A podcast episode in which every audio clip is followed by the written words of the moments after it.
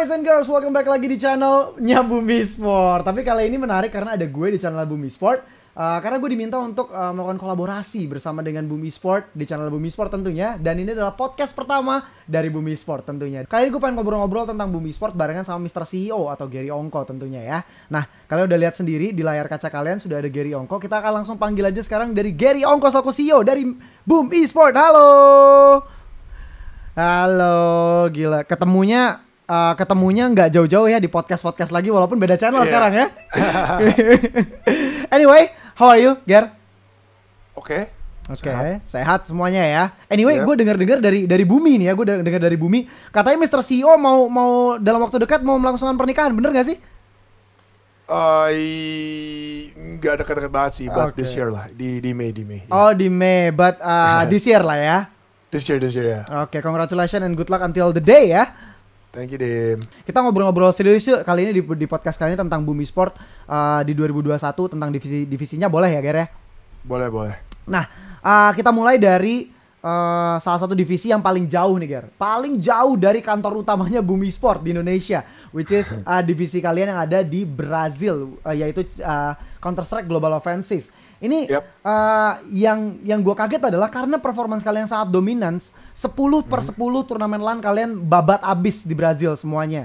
Tapi uh, dengan prestasi yang luar biasa 10 per 10 turnamen itu apa ya yang sudah diberikan sama mereka akhirnya harus berakhir dengan ditransfer ke MIBR atau Made in Brazil salah satu tim yang cukup besar namanya di Brazil dan juga dunia. Yep. Silahkan Ger.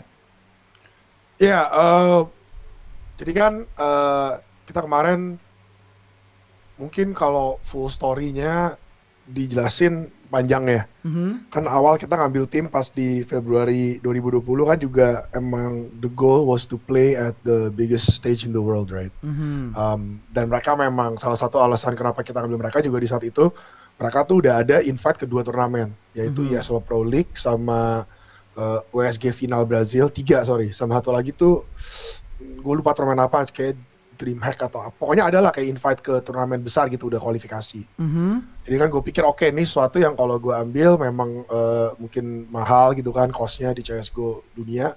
Cuman uh, worth it lah dari segi exposure dan lain-lain. Uh, cuman kan ya kan musibah hit tuh yang namanya COVID-19 Mhm. jadi kan selama setahun istilahnya plan kita juga amburadul lah gitu. Uh, kalau ada yang baca press release kan gue juga ada ngomong gitu. Plannya kita awal tuh uh, main dari Amerika dari Kanada tuh big step gitu udah ada Oh. gaming house di Kanada Oke. Uh, terus uh, jadi kita main di dunia NA yang mungkin expo, uh, levelnya lebih gede lah gitu kan Furia, Liquid, EG, uh, Chaos gitu gitulah. Um, ya terus ya tentu kita akan bootcamp di Eropa dan lain-lain. Cuman uh, basically the timing and everything uh, akhirnya tim Brazil ini tuh um, kita kan uh, COVID nggak bisa travel ke mana-mana. Terus si Valve bikin sistem regional yang kayak apa? Bukan liga sih, cuman kayak qualifying points itulah kayak DPC gitu kan, yang buat CS:GO tuh yang Betul. ada dua turnamen South America. Ya kita karena emang lagi di Brazil, ya kita lewat South America dong kualifikasi. Mhm. Dan eh, mungkin ada bagus sama ada jeleknya ya. Bagusnya kan kita menang tuh, dia dapat poin. Tapi karena kita menang, kita jadi nggak bisa travel ke NA di saat bisa travel, which is around maybe bulan 8, bulan 9 tuh kan tim One sama beberapa tim dari Brazil pindah ke NA tuh. Betul. Nah kita nggak bisa, karena kalau kita pindah ke NA, kita harus balik lagi ke Brazil untuk ngambil poin ini. Karena kan eh, untuk untuk defend our points lah gitu. Sedangkan Hmm. mereka mungkin karena mereka nggak juara, mereka ya ya udah gue lewat NA aja kualifikasinya gitu kan. Oke. Eh, jadi kita stay di Brazil. Terus the timing of the major kedua juga uh, is such that um, setelah kita menang Tribo Major, which is the second qualifying turnamen, Mhm. itu semua qualifier di Eropa dan di NA tuh di weekend itu juga. Wow. Jadi bareng nih qualifiernya gitu kan. Jadi kita mau ke NA atau mau ke Eropa pun nggak bisa. Kita sebenarnya dapat dapat invite dari NA waktu itu Oh. untuk ikutin DreamHack sama Blast. Cuman kita nggak bisa. Kenapa? Karena waktu itu eh, orang pengen ke Amrik harus karantina 14 hari. Oh. Jadi again the timing just nggak nggak work out gitu kan. Jadi kita Oke. ya udah kita tahun ini kita eh, udah kita stuck di Brazil nggak apa-apa. Kita fokus ke eh, tahun depan. Eh, the plan was ke Eropa di Januari dan lain-lain. Mhm. Um, but as you guys know by now, um, you know, um, uh, January comes, New Year came. Mhm. uh, udah mau perpanjang kontrak. Uh, and then the call came. The call came from Okay. MIBR. Um, gue telepon sama uh, he's actually new, si Fly. Yuri Mhm. Fly itu kalau yang ikutin MIBR dia juga baru jadi direktur ya. Dia Mhm. dulu bukan uh, dia dulu Gamers Club bukan urusan MIBR. Oke. Um, and um, he gave me a call. Uh, we have a pretty good relationship. Mhm. Emang sering ngomong lah di dunia Brazil. So he gave me a call, terus kita ngobrol, terus dia bilang, um, ya gua ada sedikit news lah gitu. Dan mungkin ini sesuatu yang uh, nggak bukan sesuatu yang mungkin make you happy lah gitu kan. Karena kan dia tahu gua beneran pengen take this team seriously gitu kan. Mhm. Dia bilang, uh, gua habis diskusi, and um, the demands of the current MIBR team was crazy dan uh, I don't know if I can share here tapi ya ini kan viewer Indo oke lah ini Mhm. emang demandnya gila lah itu uh, kan Oke. kalau orang ngomong di sosmed MIBR tuh kayak penjahatnya gitu jadi intinya mereka bilang uh, kita uh, udah coba mau sama tim ini nggak bisa jadi kita harus cari opsi kedua unfortunately that's you guys we want you guys gitu Oke. Um, kontrak sebenarnya yang dipublikasi di online itu nggak benar mereka masih ada kontrak dan Oke. eh, mereka juga sebenarnya emang mau perpanjang cuman sekarang kan eh, awal tahun eh, kita juga ada IEM ada ESL Pro League eh, Major juga kira-kira di cancel tuh Mhm. sampai Oktober kan ini kan Major di announce Oktober masih 10 bulan gitu kan maksudnya Iya. uh, with all these uncertainties, and I think the um, in the end basically the player has to choose lah gitu. Mhm. Uh, gue juga mikirin dari segi player kan gitu, karena kan uh, kita kan udah berjuang sama nih, and to be honest kita berjuangnya kan juga through the hard. There's a lot of hardships kayak nggak bisa travel ini gue ceritain tadi kan, jadi kan Mhm. uh, even though we never actually met, kayak there's a relationship lah build gitu kan, apalagi kayak coachnya Apoka yang sering ngomong sama gue, kan dia juga kena yang, yang coaching bug itu, Aha. dan dia kena ban kan 5 bulan. Jadi kayak we, after going through a lot of hardship together and all that stuff, uh, long story short, um, MIBR's offer was better for the players juga kan. Mhm. More than anything is the partner agreement sih. Kan mereka tuh ada partner agreement di Blast sama di Flashpoint ya. Mhm. Jadi dari segi player, uh, mereka per tahun tuh udah minimal guaranteed 4 turnamen 1 juta dolar.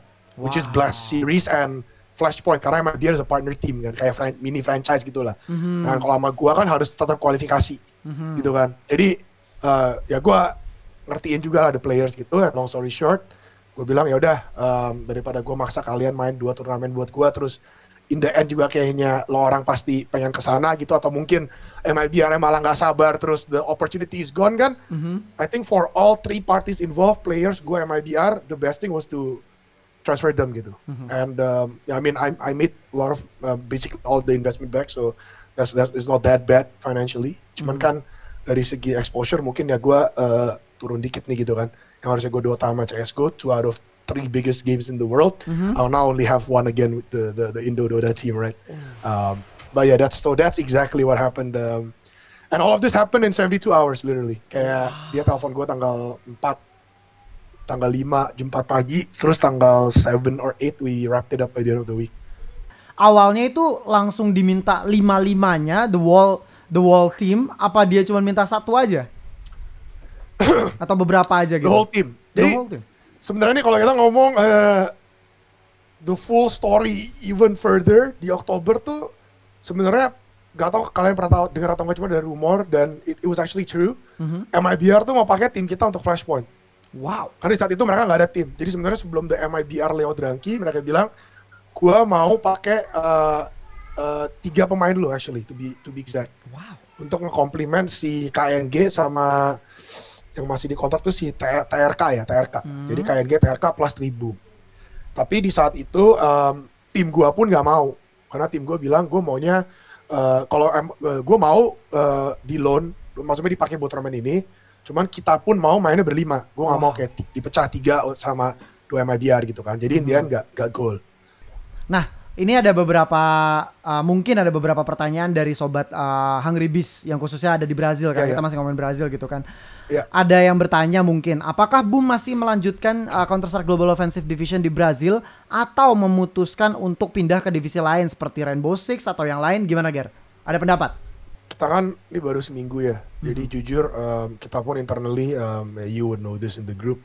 Kita juga setiap hari kayak masih uh, mikir lah. Ini ini kan uh, was a big investment Yep. CS:GO team uh, mau dipindahin ke mana gitu. kita kan juga lagi ngeliat uh, the scene and obviously kan uh, harus lihat potensialnya ada nggak gitu kan kita Hmm. nggak kayak when when when I pick guys up in February kan kayak gue bilang kita udah tahu Fels bakal join dan lain-lain dan emang that team I think had potential gitu kan jadi uh, long story short sih gue masih mau di CSGO karena kan gue nggak mau effort uh, semua orang di boom selama setahun wasted gitu doang Yap. but then at the same time uh, kita harus lihat opportunity-nya dan uh, you know CS:GO kan baru mau mulai nih musimnya kan with all the events coming up. Jadi ya obviously semua uh, organisasi atau semua tim itu baru mulai lah. Jadi uh, jujur right now in the market gak ada tim yang made me interested like these guys in February gitu belum ada. Jadi uh, I think we need to wait a bit more time or uh, wait for uh, potential po- potential good teams lah. Terus Rainbow Six itu sebenarnya juga dari dulu tuh udah pengen karena di di Brazil tuh emang gede Rainbow Six Siege. Cuman Oke.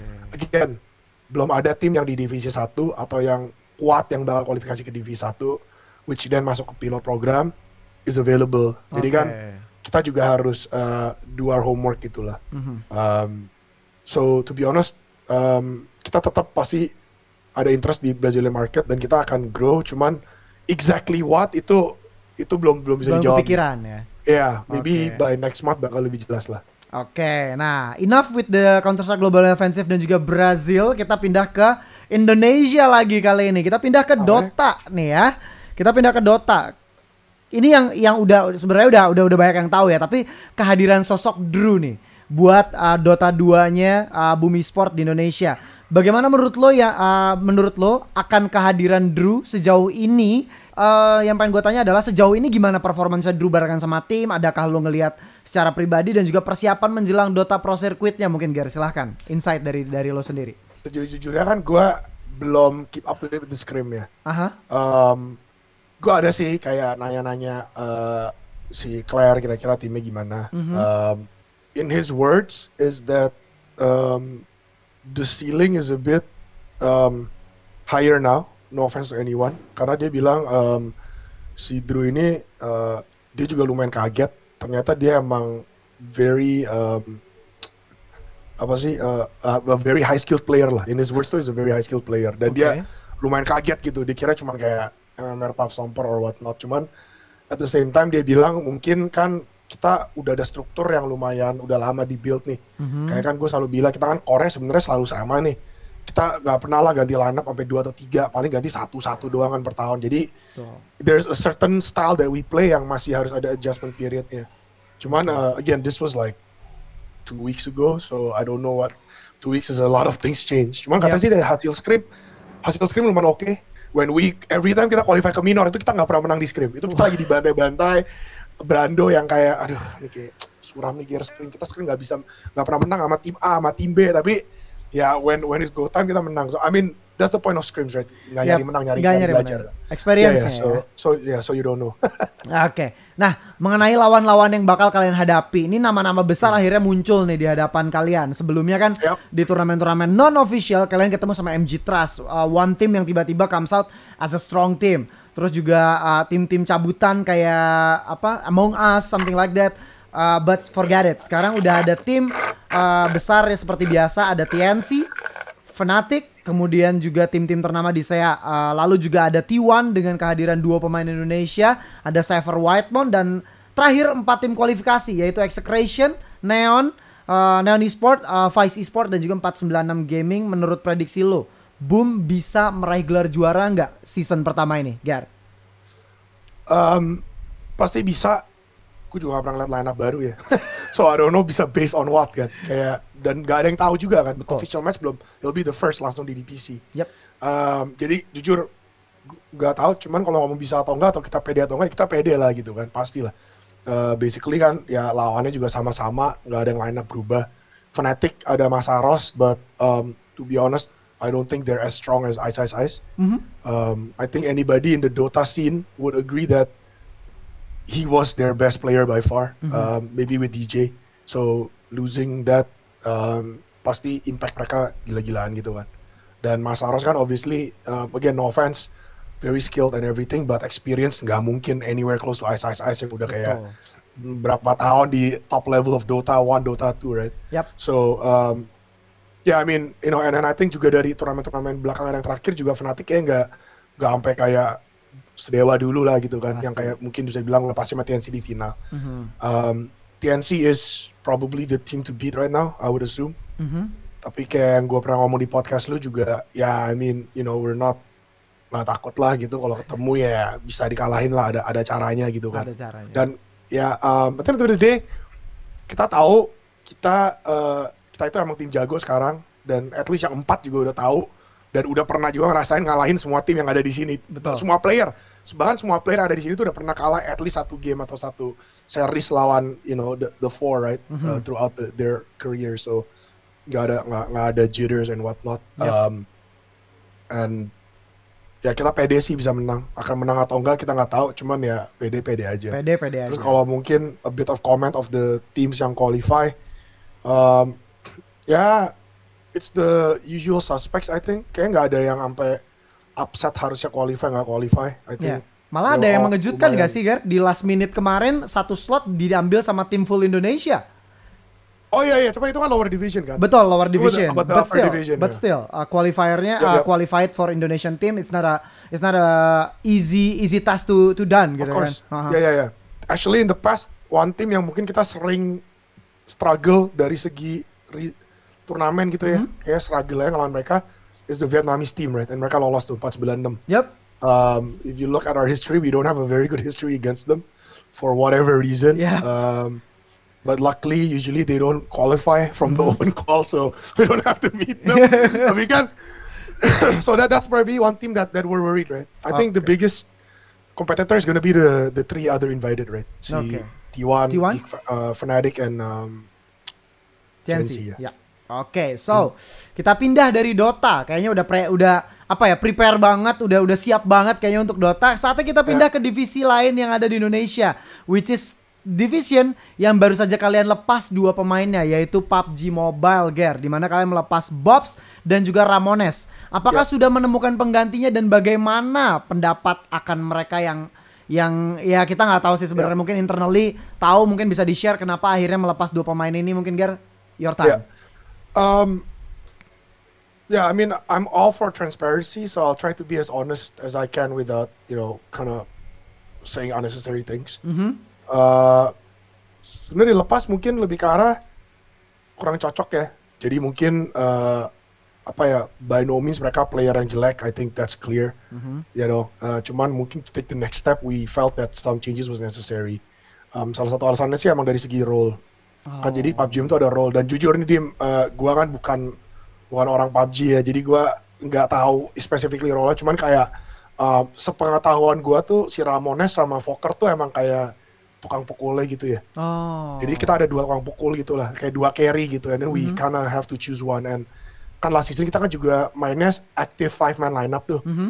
beda map beda player yang main Oke. kita mau mungkin eh, mungkin udah ngelewatin itu sekali musim ini kita mau eh, as far as I know last time I talked to the team and the coach mereka mau mainnya eh, fokus berempat aja Oh. jadi eh, so yeah and then um, penggantinya kan satu udah jelas tuh si Apu Apu wow wow wow wow wow. Oke. um, yeah he's playing under wow and maybe he'll permanently change his name I don't know but Oke. Uh, one one is Apowo dan kita kan sekarang ada empat nih sebenarnya kan Betul. si um, Sebavel, uh, Apowo, Fokker sama who's the last guy Uh, Iki Iki Iki Oke. right Uh, kita sih masih pengen uh, nyari opsi ya Mhm. cause um, ini kan lagi transfer season juga di Mhm. PUBG M jadi kayak um, we should see at what option is available and and why not explore that kan tahun baru Oke. if there's a better option then why not dan ini emang lagi musim transfernya PUBG M gitu Oke. jadi gak bisa keep any options um, closed um, or committed and stuff like that just keep our our options open Um, Oke. Ini but yeah. mungkin bisa jadi Eastern egg juga buat para fansnya PUBG Mobile Boom. Kalian tetap pengen mainnya sebagai tim uh, cuman berempat, tapi bukan berarti yang sekarang sudah fix. Bener gitu ya? benar benar ya Oke. dan nih. sebenarnya ya mungkin kalau misalnya ada you know um, kan maunya berempat cuman kayak gue bilang gitu kan ya you know if there's a possibility of berlima atau mungkin emang kemarin lima itu nggak cocok gitu kan di Aha. Cuman mungkin lima lain tuh works karena BTR tau gue juga active five man lineup sekarang. kan. Betul. Next, kita ke divisi masih di mobile game sama-sama dari FPS game yaitu Free Fire. Kenapa? Karena Boom itu melakukan perombakan besar di 2020 kemarin. Bahkan sudah sampai tiga kali melakukan perombakan selama 2020. Apa sih sebenarnya alasannya Boom masih mempercaya uh, masih percaya akan divisi uh, Free Fire kalian di tahun 2021 dan apa sih sebenarnya target di 2021 ini, Ger? Ya, um, kita sebenarnya nih Free Fire sedikit aneh ya. Dan gua Free Fire tuh menurut gua bahkan dua tahun terakhir sem semua tim Free Fire kita tuh kuat gitu. Sebenarnya, and I think banyak orang pun, maksudnya rival-rival kita lawan kita juga akan bilang, ya Boom itu tim yang kuat gitu. Cuman ya di setiap kali turnamen officialnya, which is this FF Master League, we always bombed out of groups kayak dead last or third from second from last gitu. And Uh, aneh aja gitu. Kayak kita pas musim lalu actually um, sebelum FFML tuh ada turnamen dunia games apa gitu dan itu Aha. all the big teams juga main kita juara wow. kita juara satu ngalahin EVOS dan lain-lain terus pas di FFML kita kayaknya second from bottom something like that so it's like gak pernah lolos grup gitu jadi kayak I don't know why but this time um, mungkin yang uh, kenapa masih di sini karena pertama kan emang number one downloaded games in Indo Betul. Kedua, support dari Garena juga kan besar dan Pasti. Garena is not a small company by Company, any means, right? betul. Yeah, so um, you have to support. Um, you know, you, you also look at the backingannya gitu lah. Betul. Dan ini kan, in, this is their cash cow, jadi mereka pasti fokusin dan uh, tahun ini kan juga kayaknya ada beberapa perubahan ke uh, sistem FFML. Um, jadi um, I think it's something that that is worth to have. Um, potensialnya gede.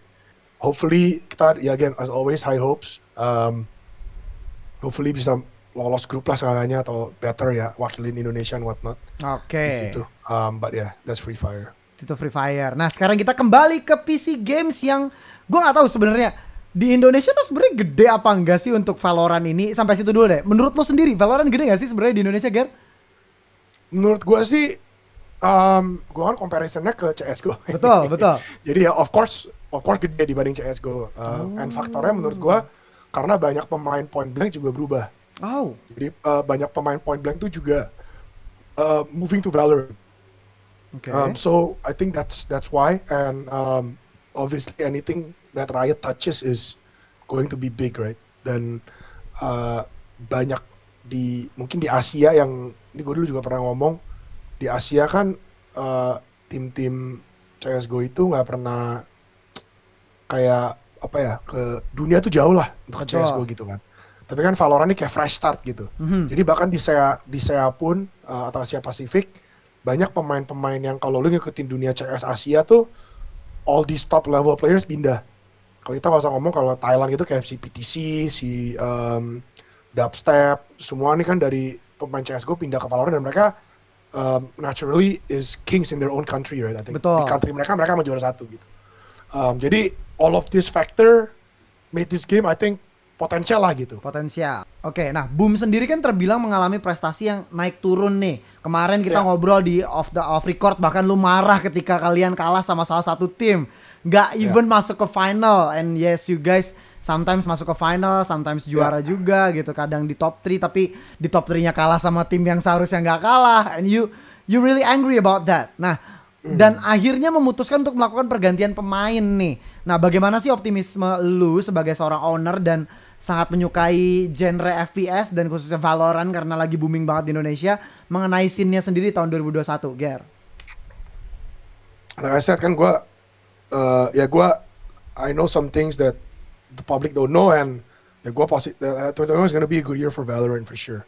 Oke. Um, but then um, ya itu tunggu aja official announcementnya. Mhm. Um, and then kalau team wise, I think tim kita emang the strongest ya, uh, one of the strongest lah. And it's fair enough to say that we are, you know, and I think anyone else would agree gitu kan. Uh, Okay. Dari segi mungkin dari segi uh, kayak kemarin yang first track juga akhirnya yang juara uh, yang kita kalah NX itu NXL waktu itu I was actually on stream so there's no point hiding it. I was on stream when when I was kind of triggered that we lost. We were playing Dota and I was on stream. Um, ha. uh, for the charity stuff. But um, kita waktu itu kalah sama NXL, terus NXL kalah sama Alter Ego kalau nggak salah di Yep. final. Uh, so Alter Ego won that tournament, Mhm. and then the very and then first strike happened. Kita kalah di semifinal, nggak masuk ke final, and then um, NXL won that tournament, right? Kalian Alter Ego, Oke. and then di the following week ada turnamen uh, liga game atau apa invitational we actually won that whole thing right kita ngalahin NXL di final Oke. um, and then so I think top top 3 atau 4 timnya lumayan jelas nih kan NXL kita uh, Morph sama and then kemarin Morph juara kan kita Betul. runner up tuh turnamen apa so these top 4 teams yang selalu di semifinal I think udah pernah ngerasain juara satu juga in the last four months Pasti. gitu um, tapi ya which which is good I think right it's, it's not good um, I always tell people this kayak sometimes gue dulu sering bilang gitu kayak gue kadang-kadang merasa bersalah ngebulu Dota di Indo gitu Wow. I'm not trying to be cocky but I think that you know when when a team can be beaten for two three years locally then dari segi bisnis kan it makes no sense juga for you know like I have to understand gitu kan Yap. karena kalau gue di posisi mereka juga gue pasti kayak oh look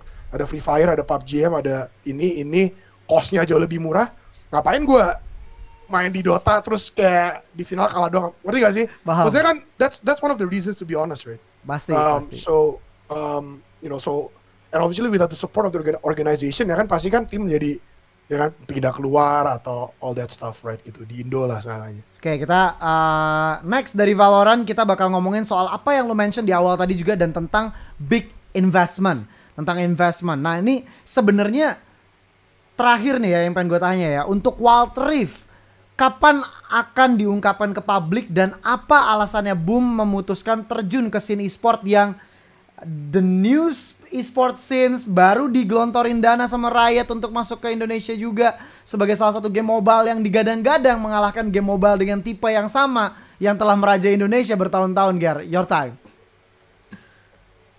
to be honest I don't know if we will ever kill the other game di Indo which is Molek gitu kan Mhm. gue rasa terlalu susah lah Molek di Indo cuman kan um, kembali lagi kita kan mau visi misi kita untuk jadi tim organisasi dunia Betul. then then Wild Rift is actually the better option than Mobile Legends to achieve that. It is. Um, and this is no disrespect to anyone, right? But Mhm. it's just the way it is gitu. Um, people always um, Delvin pada ngomong mau face clan liquid gini gini gini. Um, you know, viewership is all time high di bahkan E- ES charts gitu kan. Mhm. Um, and these are teams that have went into PUBG Mobile that does have COD mobile teams. It's not like mereka nggak nggak nggak nggak nggak nggak invest ke mobile gitu tim-tim ini Betul. um, Liquid di Free Fire Brazil juga ada tim gitu kan. Um, they're, I mean these guys are not stupid. There's a reason they did not buy these slot, right? Mhm. Um, because I think, um, to be honest, I also had a chat with another another person yang gue respect lah di dunia e-sport. Dia juga bilang gitu ya, uh, kita kan tergantung visi misinya apa nih. Kalau kita mau jadi global, mau main global play, which is what I'm trying to do di Boom, then this doesn't fit the portfolio, to be honest gitu. Kembali lagi kenapa kita, uh, kayak then back to the topic why Wild Rift, karena gue ngerasa, again, tadi gue udah bilang Riot is Riot. Mhm. Um, and mungkin memang, dan ini kan game masih baru, kita juga nggak tahu ya Mhm. scene gimana. Cuman yang jelas kayaknya di beberapa negara yang uh, mungkin League of Legends itu lebih dominan. Karena di Indo kan Dota was actually more dominant. Yes. Tapi actually globally kan is the other way around. League of Legends is more dominant than Dota. Itu dia. So um, again globally ya this game actually hype-nya sadis nih gitu globally. Cuma mungkin kita ya orang Indonesia kan karena ada the competitor ya kita nggak nggak mikir ke sana gitu kan Mhm. kita deal with our own little world. Uh, makanya gue mau itu karena gue ngerasa ya ini bisa jadi um, my way to the worlds lah. Um, and so I thought that you know I want to be an, uh, an early mover first to show that um, mungkin ke player-playernya juga bahwa gue tuh boom tuh emang serius di game ini gitu. Oke.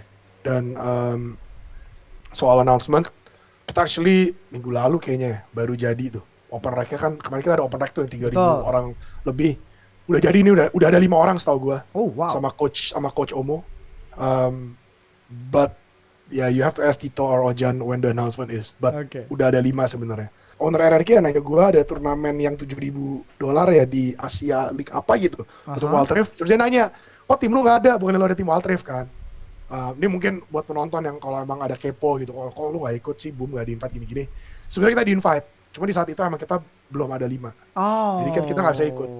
kita nggak bisa Oke. ikut gitu dan waktu itu gua sempat bahkan gue mikir ya udah di turnamen ini kita tukar-tukarnya terus nih di susah kalau dia ada sisa 20 or something Oke. jadi gue pikir udah di turnamen ini kita justru kita asah Jadi trial. you know, Iya, yeah, trial by fire gitu kan. Langsung lu turnamen cari the best five gitu. Cuman um, yeah, long story short basically the coach and everyone else was like okay let, let, Gary let's not do that gitu. Like let's just let's just settle dulu, settle dulu. Ya ya ya ya ya like, like let's not do crazy stuff like that. Oke, okay, nah Well, semuanya kayak udah gue tanyain. Mobile sudah, PC game sudah bolak-balik, Dota Valorant, mobile semua, dan bahkan yang paling baru udah gue tanyain yang Wild Rift. Nah, kayak udah nggak berasa ya kita udah ngobrol-ngobrol panjang gitu dari tadi. Dan apa ya, gue cuma bisa bilang visi misi lo selalu luar biasa. Even ini kayak baru awal tahun gitu, Ger. ini kayak baru I mean, gimana? To be honest ya, I mean, ini kan di dunia e-sport uh, nggak tahu ya benar atau enggak buat semua organisasi ya. Cuma kalau kayak kita apalagi di CS:GO sama di Dota kan sebenarnya tahun lalu kan itu kayak udah kayak black kayak black black year lah gitu kan. Yeah. Kayak kita nggak ada major, nggak ada TI, nggak ada CS:GO juga nggak ada major, nggak yes. ada all the big events ya kan. The big events pun juga jadi regional banget kan. Betul. And these are games yang harusnya kan lu mau ngelihat Eropa lawan NA karena metanya kan juga beda. Itu meta beda itu uh. seru kan. Ya whenever esports does bounce back, boom is gonna be in the eyes of these people, man. Because sure. we did our work last year. It's just, you know, last year never happened. So we're we're getting the rewards this year, and we worked last year to get the reward this year, gitu. Because okay. nobody was rewarding last year. Nah. So I'm not I'm not too surprised that we started off this strong this okay. year. To be honest. Nah, kebetulan juga uh, di awal tahun ini ini adalah podcast pertamanya dari Bumi Sport di tahun 2021 oh, iya, iya. dan semoga ini bisa menjadi awal yang baik buat Bumi Sport uh, as a organization dan juga sebagai apa ya tontonan buat community juga yang lebih pengen kepo in spesifik buat Bumi Sport ya Gar ya. Yeah. Nah, uh, kayaknya buat kali ini kita udah udahan dulu Gar untuk podcast pertama okay. kita. Semoga teman-teman uh, di luar sana para uh, fans dari Bumi Sport mendapatkan informasi yang mereka butuhkan, dapatin apa ya? Kayak Easter egg kayak yang gue bilang tadi gitu kan siapa tahu dapat Easter egg kira-kira siapa yang bakal mengisi roster barunya dari beberapa divisinya Bumi Sport. So akhir kata stay hungry, stay hungry bis.